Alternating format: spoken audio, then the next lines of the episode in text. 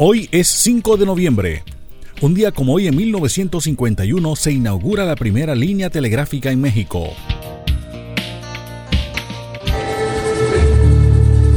Un día como hoy en 1903, en Panamá se consolida la separación de este país con Colombia.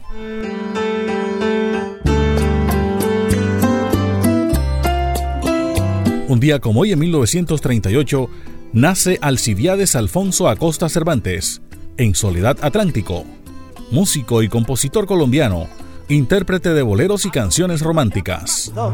Por la duda de los celos, se ve triste en la cantina a un bohemio ya sin fe. Un día como hoy en 1996, Bill Clinton gana su segundo mandato como presidente de Estados Unidos, una victoria aplastante, y se convirtió en el primer demócrata en ganar dos veces consecutivas en 50 años.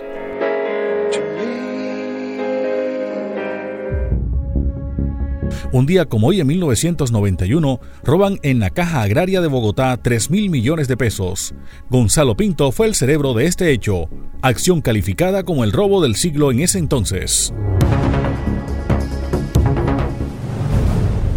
Un día como hoy en 2005, Saddam Hussein, expresidente de Irak, es condenado a morir en la horca, sentencia que se cumplió el 30 de diciembre del mismo año.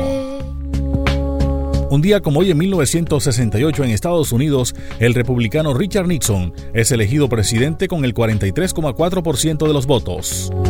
Ella. Ella ya me olvidó. Un día como hoy en 2012, murió en Buenos Aires, Argentina, Fuad Jorge Yuri Olivera, conocido artísticamente como Leonardo Fabio. Fue director de cine, cantautor y actor argentino, recordado por canciones como Ella ya me olvidó, Fuiste mía un verano y otros.